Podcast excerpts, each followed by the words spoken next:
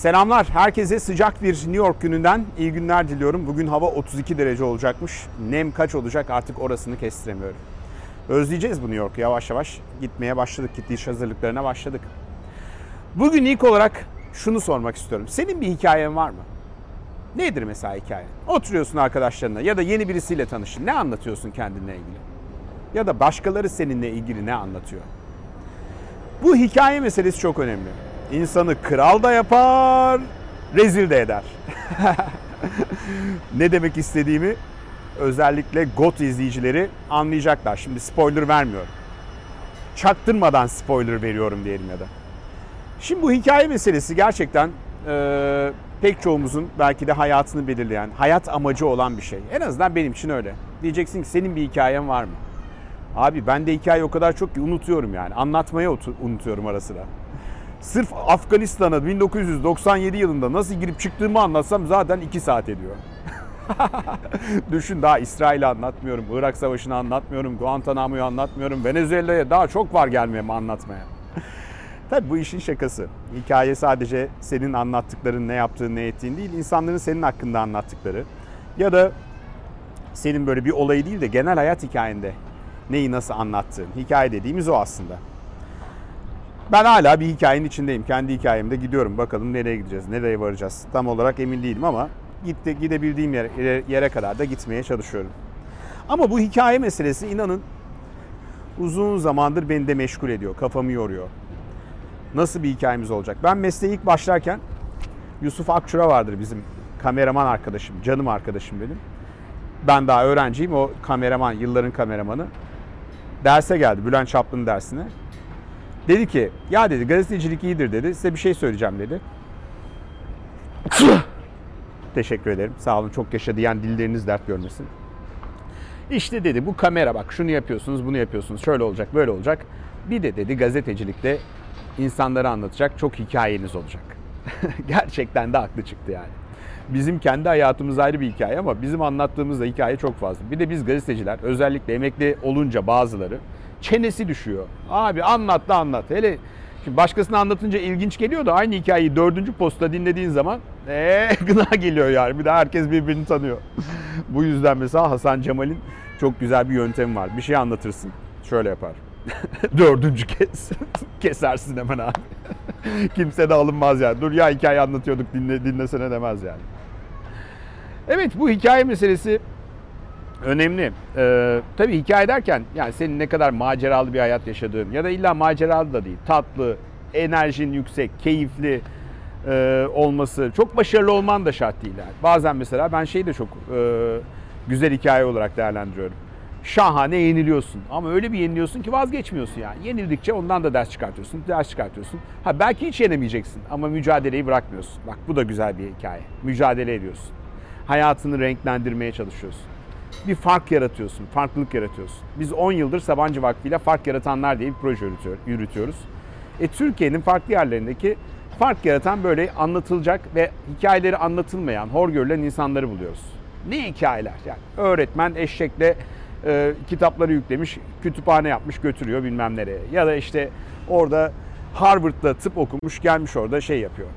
E, Harran'da e, insanların işçilerin, geçici işçilerin sağlık taramasını yapıyor. Hikayeler neler yani? Neler var? Bunlar böyle hepimizin hayatımızın içinde olan hikayelerden bahsediyorum.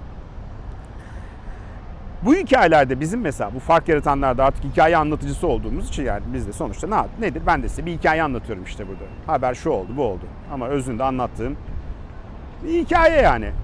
Bu hikayelerde en çok beni etkileyen ya da hoşuma giden şeylerden bir tanesi de ilham veriyor olması.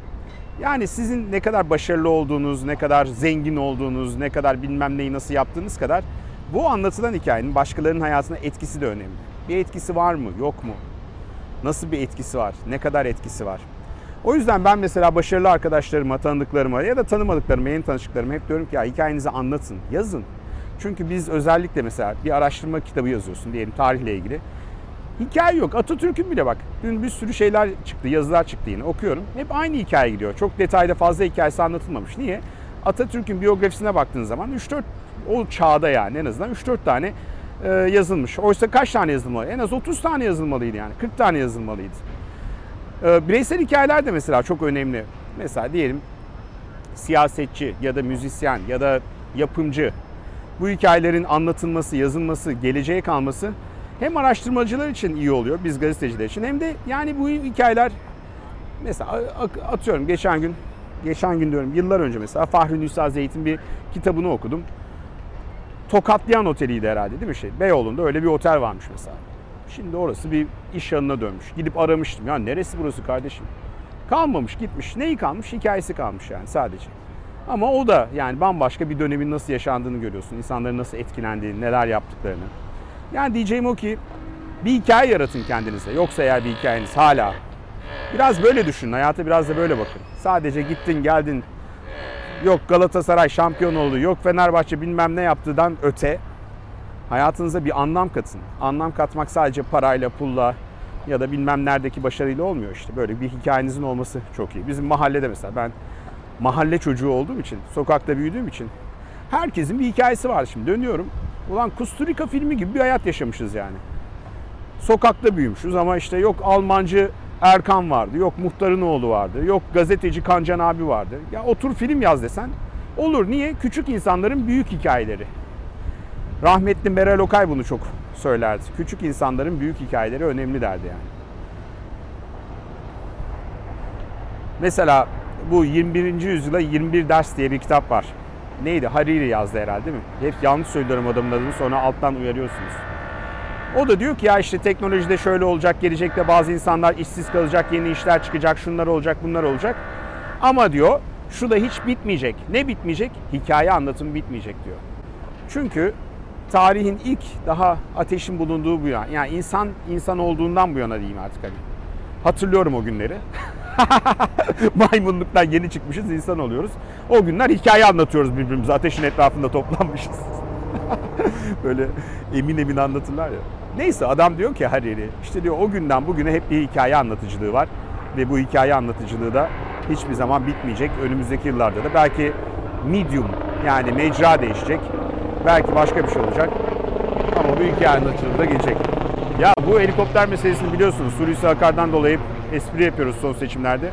Geçen gün yine bir selam çaktım paşam hoş geldiniz diye. Helikopter düşmüş abi. yine karşıda sürekli helikopter düşüyor. Aha!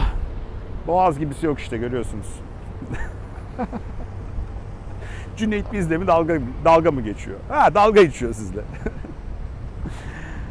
evet bir ne anlatıyorduk? Hikaye meselesini. Harry de diyor ki kardeşim diyor hikaye anlatıcılığı hiçbir zaman bitmeyecek. Umarım bitmez. Var mı bir hikayeniz? Bana onunla gelin yoksa laga luga yapmayın bana gençler. Dördüncü çocukları olmuş ya diyorum bu kadın ne zaman hamile sürekli çıplak fotoğraflarını koyuyor çünkü bakıyoruz yani biz de haber için. ne için hallettiniz yani? Haber amaçlı bakıyorum takip almışım ilginç bir şey yapar mı diye. Meğerse taşıyıcı anneden çocuk yapıyorlarmış dördüncü çocuğu. Abi zenginlik böyle bir şey işte yani. Bir tane kadın var e imzalatıyorsun çocuğu görmeyeceksin şunu yapmayacaksın bilmem evet sonra şey gelecek geldi bile yani. yani biz gelecekte neler olacak falan diyoruz. Gelecek geldi. Gelecek kimle geldi? Nusret'le geldi. Nusret klipte oynamış. DJ bir DJ var burada ünlü bir DJ. Onun e, şeyinde Halit diye isim geliyor. Ya unutuyorum bunları da. Bir, bir hatırlamayınca da bana sürekli laf çakıyorsunuz. Hadit mi? Halit. Halit. Yeni albüm çıkartmış. Yeni bir tane de video klip yapmış. Video klibin başında Nusret böyle şey yapıyor. Kaburgaları şey yapıyor. Sallıyor adam ağzıyla tutuyor. Abi ya. İşte Nusret'in hikayesi mesela. Güzel hikaye yani. Sıfırdan dünya starlığına gelen bir hikaye yani baktığınız zaman. Mesela bazı politikacılara bakıyorsun. Yok abi hikayesi. Adama böyle acayip bir muamele yapıyorsun ama hikayesi yok yani. Politikacı demişken de bir ülkede demokrasinin ya da bir krallıkta diyelim hangisini derseniz yani. Hani en önemli göstergelerinden bir tanesi yöneticilerin bir exit'i var mı? Biraz Got'a da gönderme yapıyorum şu anda Game of Thrones. Yani ister kral ol ister bir politikacı. Günün birinde emekli olabiliyor mu o politikacı? Böyle bir ihtimal aklın ucundan geçiyor mu? Planı var mı? Ya da sistem buna izin veriyor mu? Şimdi mesela Abdullah Gül ne oldu? Emekli oldu. Cuma namazına gidiyor. Ne kadar güzel bak. Bir gayet güzel bir meşgale bulmuş kendine. Ara sıra da tweet atıyor. Suya sabuna dokunma yani. Ya da mesela Bill Clinton şimdi karısının e, yeni sesli kitabının promosyonunu yapıyor. İşte Obama ne yaptı? Emekli oldu. İşte bir tane vakıf kurdu. Orada şey yapıyor. İşte Tony Blair ne yapıyor? Abi ha babam de babam konferanslara gidiyor. Niye? Adamların bir exit'i var çünkü. Tamam çalıştılar, yaptılar. iki dönem başkanlık, üç dönem başkanlık. Mesela Saddam'ın bir exit'i var mıydı? Yoktu. Saddam'ın tek exit'i buydu yani. Ya kaçacaktı ya ölecekti. Kaddafi'nin bir exit'i var mıydı? Onun da yoktu yani. Exit demek çıkış demek yani. Nereye çıkacak yani? O yüzden politikalarda yani bu demokrasilerde liderlere bir çıkış alanı yaratmak da belki de bu demokrasinin işlemesinde önemli bir rolü var. Mesela Maduro'yla Maduro'ya e, geçen gün hani Venezuela'da Guaido dedi ki ya biz Maduro'ya işte şey yapıyoruz, darbe yapıyoruz. Sonradan ortaya çıkıyor ki okuyorum mesela. Maduro'ya bir tane çıkış planı yapmışlar. Efendim bir uçak varmış da güya Küba'ya götürecekmiş, Küba'ya yerleşecekmiş. Yok işte karısı Karayipler'de bir adaya gitmiş daha önceden bir uçakla falan böyle dedikodular dolaşıyor. Niye? Bunlar hep işte dediğim gibi bir şey e, hikayesi. Yani bir e, çıkış yaratıyorlar. Çıkış yaratmaya çalışıyorlar ya da yapmaya çalışıyorlar.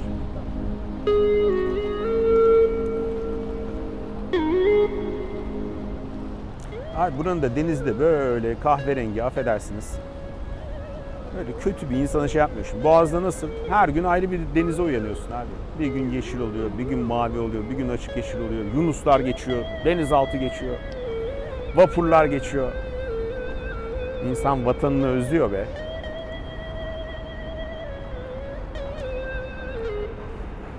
Peki, biraz habere devam edelim. Trump çıldırdı abi. Geçen gün tweet atmış. Şimdi geçen hafta size anlattım. İran'da e, savaş rüzgarları esiyor ve belli olmaz yani. Yarın bir gün bir İran'ı Amerika vurursa çok acayip bir savaş başlayabilir. Savaş derken bu savaşın nerede olacağı da belli değil. Çünkü Amerika İran'ı vuracak. İran nereye vuracak? Bugün resmi ajans şey yayınlamış. Çeşitli çevredeki üsleri, Amerikan üslerini anlatıyor işte. Irak'ta şu var, efendim Pakistan'da bu var, Türkiye'de de incirlik var diyor. Ha, Türkiye'yi vurur mu İran? Vurmaz. Ama Irak'taki bilmem ne üstünü vurur mu? Vurur. Şimdi tabii e, en son Irak'taki İran, Irak'taki Amerikan Büyükelçiliği'nin bulunduğu Green Zone diye bir alan vardır böyle. Bir alan kaplıdır etraf yani. Bir mahalle gibi düşünün. Büyük duvarlarla kaplı. Oraya bir tane füze saldırısı gerçekleştirilmiş. Ne olduğu da tam bilinmiyor yani. Füze saldırısı da tam olarak nereye gerçekleştiği de bilinmiyor. Yani bir füze atmışlar Katyuşa. Bu Katyuşaları böyle omuzdan atarlar. Aslında bazı arabaya koyan atılanlar da var. Tak tak tak tak tak atarlar. Bazıları da böyle omuzdan. Özellikle Hizbullah omuzdan atanları İsrail'e karşı çok kullanıyordu. Zamanında ben mesela 1995'te Kana kampını vurmuştu İsrail. Niye? Çünkü Hizbullah oradan bu katyuşaları yolluyordu İsrail yerleşkelerine. Şimdi böyle bir katyuşa atmışlar. Yani bu bizdeki bizde benzeri yok bu katyuşa. Bizim orduda da olduğunu zannetmiyorum. Rus malı herhalde. Katyuşa denilen bir füze. İşte orada e, atmışlar ve hiçbir yere isabet etmemiş ama işte Amerika diyor ki Trump hemen şey yaptı. Eğer diyor İran bizde diyor şey yaparsa diyor e, bize meydan okumaya kalkarsa bu İran'ın sonu olur. Amerika'ya lolo yapmayın diyor. ben bu tweet'i böyle İngilizcesinde retweetledim. Bir arkadaş yazmış abi İngilizce bilmiyoruz ne diyor bu diyor diye. Dedim ki Amerikalı diyor ki Trump bizde lolo yapmayın sonu çok kötü olur diyor dedim. Anlayacağı şekilde Can Yücel çevirisi. Neyse tabii şimdi yarın bir gün bugün de mesela oğlu e, Junior Trump böyle bir provoke etmek için işte Paris saldırılarıyla ilgili çeşitli görüntüler yayınlamış. Ya şurayı göstereyim size bak. Park yapmışlar. İnsanlar serinlesin diye böyle ara sıra buhar basıyorlar bak arkamdan. Güzel fikir değil mi? Bunu Melik Gökçe görse oho şimdiye şahane. Size şöyle gizemli yerlerden sesleniyorum. Bak şöyle geleyim. işte abi insanlar böyle şey olunca yapacak bir şey olmayınca dur ne yapalım abi? Şuraya buhar yapalım. Böyle olaylar. Nerede kalmıştık? İran işte Junior'da böyle Paris olaylarıyla ilgili çeşitli görüntüler paylaşıyor. Müslümanların şeyi saldırıları çok artmış Avrupa'da. Abi sen onu çözeceğine buradaki okul katliamlarını çöz değil mi? Silahlanmayı çöz yani. Yok ama öyle bir şey yok. Size öbür dünyadan sesleniyorum gibi oldu. Bak bu da mı oyun değil şimdi? Amerikalıların oyunu bitti. Bir, bir oyun daha bozduk hep beraber. Velhasıl abi şu Junior Trump dilime dolandı ya. Sonuçta yarın bir gün bir saldırı olabilir. Tabi cevabı nereye verecek? Muhtemelen Irak. Irak'a cevap verebilir. Tabi asıl daha fenası ne olabilir? Abi Suudi Arabistan işin içine girebilir. E, Suudiler zaten onlar da diyorlar ki işte siz bizim Amerika'mıza bir laf ederseniz biz de sizi duman ederiz gibi şey yapıyor. E şimdi zaten bölgeye baktığınızda biz birçok ülkede e, aslında Amerika'yla yani Amerika'nın ne diyelim en büyük dostu, bölgedeki dostu e, Suudi Arabistan'la İran'ın çarpıştığını görüyoruz. Nerede görüyoruz? Yemen'de çarpışıyorlar mesela. Ha bir de bir İranlılar mı çarpışıyor? Değil ama onun istihbaratçısı gidiyor, örgütlüyor, para veriyor, bilmem ne yapıyor. Onlar çarpışıyor. Nerede çarpışıyor? Suriye'de çarpışıyor. Biliyorsunuz İran'ın en büyük komutanlarından bir tanesi. Yıllarca Suriye ordusuna danışmanlık yaptı. Şu anda e, Suriye ordusunu İran'ın, yani milisler demeyeyim ama komutanlar yönlendiriyor desek çok da yanlış demeyiz. Az yanlış demiş oluruz. o kadar da olur. E nerede? Yıllarca Irak'ta savaşlar. Şu anda da hala Irak'ta İran yanlısı minister olduğu konuşuluyor, söyleniyor. Ee, bu da bayağı bir etkili olur. Yani DJ Moki, şöyle rüzgarı arkama alayım da esmesin. DJ Moki, yarın bir gün Orta Doğu'da bir savaş olursa bu savaş Amerika'nın savaşı olacak belki ama muhtemelen biz İran'la Suudi Arabistan'ı farklı ülkelerde savaşırken, kapışırken göreceğiz. Böyle bir yeni dünya düzeninin yeni şeyi de böyle olacak herhalde. Savaşlarından bir tanesi de böyle olacak. Şimdi Madonna bildiğiniz gibi dünya starı. Dünyanın en başarılı popçularından bir tanesi.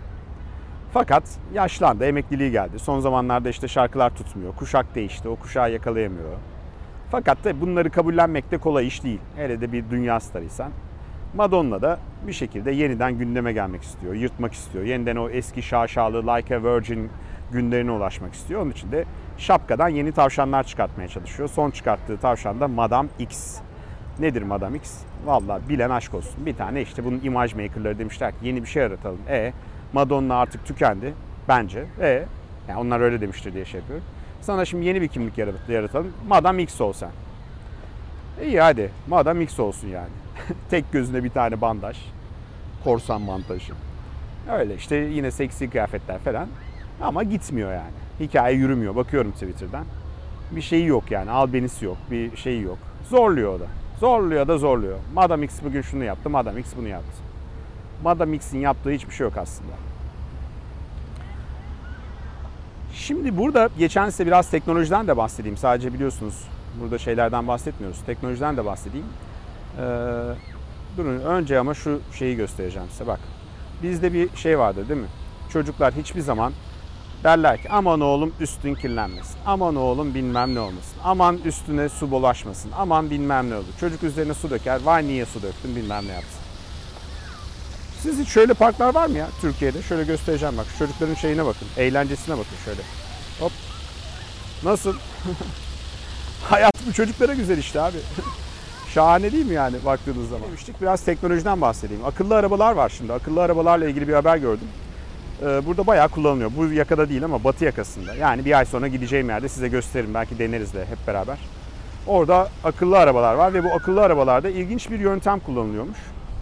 Karıncaların hareket modeli örnek alınmış ve diyorlar ki bu model hareket örnek alındığında önümüzdeki yıllarda hiç trafik kazası olmayacak. Niye? İşte bunlar ortak bir şekilde hareket ediyorlar ve belli bir hıza ulaşıyorlarmış mesela. Görürsünüz böyle karıncaları seyreder misiniz ara sıra?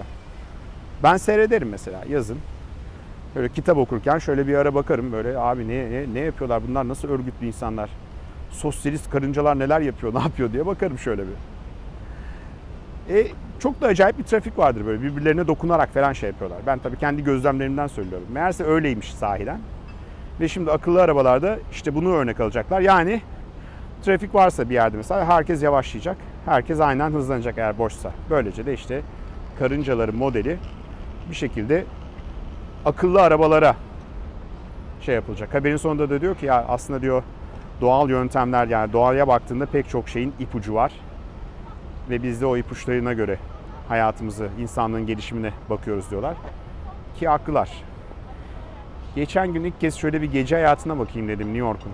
Ge- gezdik şöyle bir gittik bir tane roof bara çıktık. Çay içiyoruz tabii biz biliyorsunuz. Bardaklar aşağı var ya. ne Instagram'a fotoğraf mı koyacağız? Gece hayatında ne oluyor? İki buçuk yıldır geldik hiçbir yere çıkmıyoruz. O caz bar senin, bu caz bar benim gidiyoruz. Tabii burada New York'ta iki tarz hayat var. Ya da hayatta iki tarz hayat var. Bir evliysen bir hayatın var. işte çoluk çocuk yemek yiyorsun, yatıyorsun, dizi seyrediyorsun falan. Bir de singlesen, yani bekarsan ayrı bir hayat var tabii. O zaman da o akıyorsun gecelere. Neyse farklıydı. Şöyle birkaç şey göstereyim bakın farklı yerlerden, farklı yerlerden.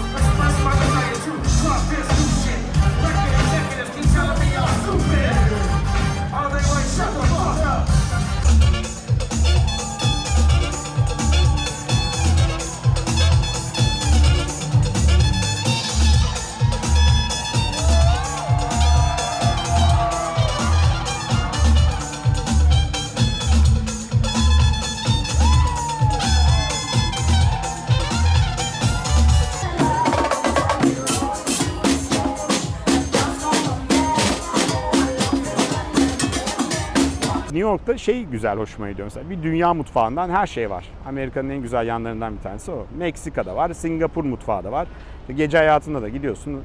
Orada siyahi kardeşlerimiz böyle bir kulüp açmışlar, o da var. Efendim her şey var yani. Şu nedir ya? Ben mi yanlış görüyorum bir tane mor bir tane şey pembe bir kuş mu geliyor şuradan? Ne o arkamdaki şu? Şu. Vallahi bilmiyorum ne olduğunu ama gezdiriyorlar. Böyle bazen burada protesto oluyorlar. Bunları bir şey için protesto ediyorlardır herhalde ya da reklam. Bizde bir ara öyle vardı ya Boğaz'da. Sürekli ayakkabı terlik geçiyordu önümüzden. Alın bir çekil ya. Vapurlara bakacağız terlik. terlik aşağı terlik yukarı. Hay Allah. Biz buradayken Washington'da da ilginç bir trafik var. S-400'ler. Sıkıldınız biliyorum. Ya bize ne S-400 falan diyorsunuz ama bize bir şey tabii ki yani. S-400'ü işte Rusya'dan alacağız dedik. Türkiye'nin çıkarları için. Türkiye dedi. O Amerika'da ayağa kalktı. Dedi ki ne S-400 alıyorsunuz? Siz NATO üyesisiniz. Ortalık toz duman. Bir haber çıktı. Doğrulatamadım ama Mücahit Aslan Washington'a gitmiş temaslarda bulunuyormuş. Şimdi Mücahit Aslan kim? Mücahit Aslan şu anda Erdoğan'ın arkasındaki en güçlü isimlerden bir tanesi. Yani perdenin arkasındaki destek daha yeridir. Yıllarca Erdoğan'ın bir numaralı en yakında arabasına binen tek kişiydi yani. Sonra bir ara ondan uzaklaştı milletvekili oldu ama son dönem yine yakınlaştığını görüyoruz. Mücahit Aslan kim aynı zamanda? Benim de okul arkadaşım. İletişim Fakültesinden. Sevgili Mücahit arkadaşımız. O zamanlardan bir sohbetimiz vardı. Çok da vefalıdır. Yıllar geçti aradan. O e, hiç unutmadı yani bizim o dostluğumuz, arkadaşlığımız. Çok samimi değildik ama ben böyle insanları seviyorum yani. Vefa sadece işte sen şu siyasi görüştesin, ben bu siyasi görüşteyim değil yani. Yani AK Parti'nin bugün en aklı selim adamlarından bir tanesi Mücahit Aslan'dır. Babası da çok önemli bir isimdir yani. e, özellikle Kürt siyasetinde AK Parti'den milletvekili olmuştur. E, Mücahit Aslan'ın Amerika'da temaslarda bulunduğu iddia ediliyor. Doğru mudur? Doğru olabilir. Yani bazen böyle bir arka kapı deniliyor buna. Bir trafik yürütülebilir. İlla her şey anında şey olacak, çözülecek değil. Ama demek ki Mücahit Aslan'ın bu işin içinde olması beni sevindirdi. Çünkü şu anda inanın yani hani bir de böyle bir istikbal beklentisi de yoktur yani. Ne bakan olmak istedi, bir sürü şey olabilirdi. Başbakan olabilirdi çok rahat yani. Hani çok çok rahat olurdu. Hiç öyle şeyleri de e, meraklı bir insan değil, şey değil yani. Gayet böyle inançlı, AK Parti'nin belki de ideolojisini en iyi bilen, kurgulayan isimlerden bir tanesidir. Washington'da olması Türkiye'nin hayrına bir şeydir bence. Tabii onu şeye yoruyorlar. İşte efendim Amerikalılardan gittin izin alıyormuş da Kürt e, meselesinin çözümü için uğraşıyormuş da falan bunu böyle çakmak için söylüyor. Uğraşıyorsa da helal olsun abi. Mesele çözülecekse de uğraşsın yani. Bunu hiç ben şey yapmam, yargılamam. Tam tersi takdir ederim yani. Tabii başka bir sıkıntı var. Türkiye'de hala Amerika'nın bir elçisi yok. Burada bir elçi vardı. Bu elçiyi atayacaklardı. İşte burada elçileri atamak da öyle direkt hani yazdım git hadi bir elçi oldun gibi değil yani. İşte bir gidiyorlar e, parlamenterler bir sorguluyorlar bilmem ne yapıyorlar. Kitlediler adam gelemiyor. Bir tane aday vardı. Gelemiyor. Şu anda Türkiye'de Amerika'nın bir elçisi yok. Bu da yani pek çoğumuzun belki gözünden kaçsa da bana ilginç gelen bir durum yani. Hani alışıldık bir durum da değil yani hani. Trump gelecek mi? Gelecek denildi ama hala kesinleşmiş değil. Onu hala şey yapıyorum. Tam tarih şey belirtilmiş değil. Gelebilir, gelmeyebilir de ama yani baktığınız zaman. Ne olacağı tam olarak belli değil. Bir New York yayınımızın daha sonuna geldik. Ee, lütfen ne yapıyoruz? Bir üye oluyoruz. Eğer abone olmadıysanız abone olun. İkincisi like'lıyorsunuz eğer hala like'lamadıysanız. Üçüncüsü de eğer ya bir destek olalım diyorsanız patreon.com'dan e, Cüneyt Özdemir adresine giriyorsunuz. Ya da ya daha iyi bir destek olalım şöyle özgür yayıncılığa diyorsanız da Kenan et Dipnot TV'ye yazıyorsunuz. Dur Cüneyt'e özel bir şey söyleyeceğim diyorsan DM'den de yürüyebilirsin. Okuyorum onların bir kısmını Instagram'da. Twitter kapalı. Ama Cüneyt et Dipnot TV'ye de yazabilirsiniz. Evet. Hepinize iyi günler diliyorum. Sağlıcakla kalın.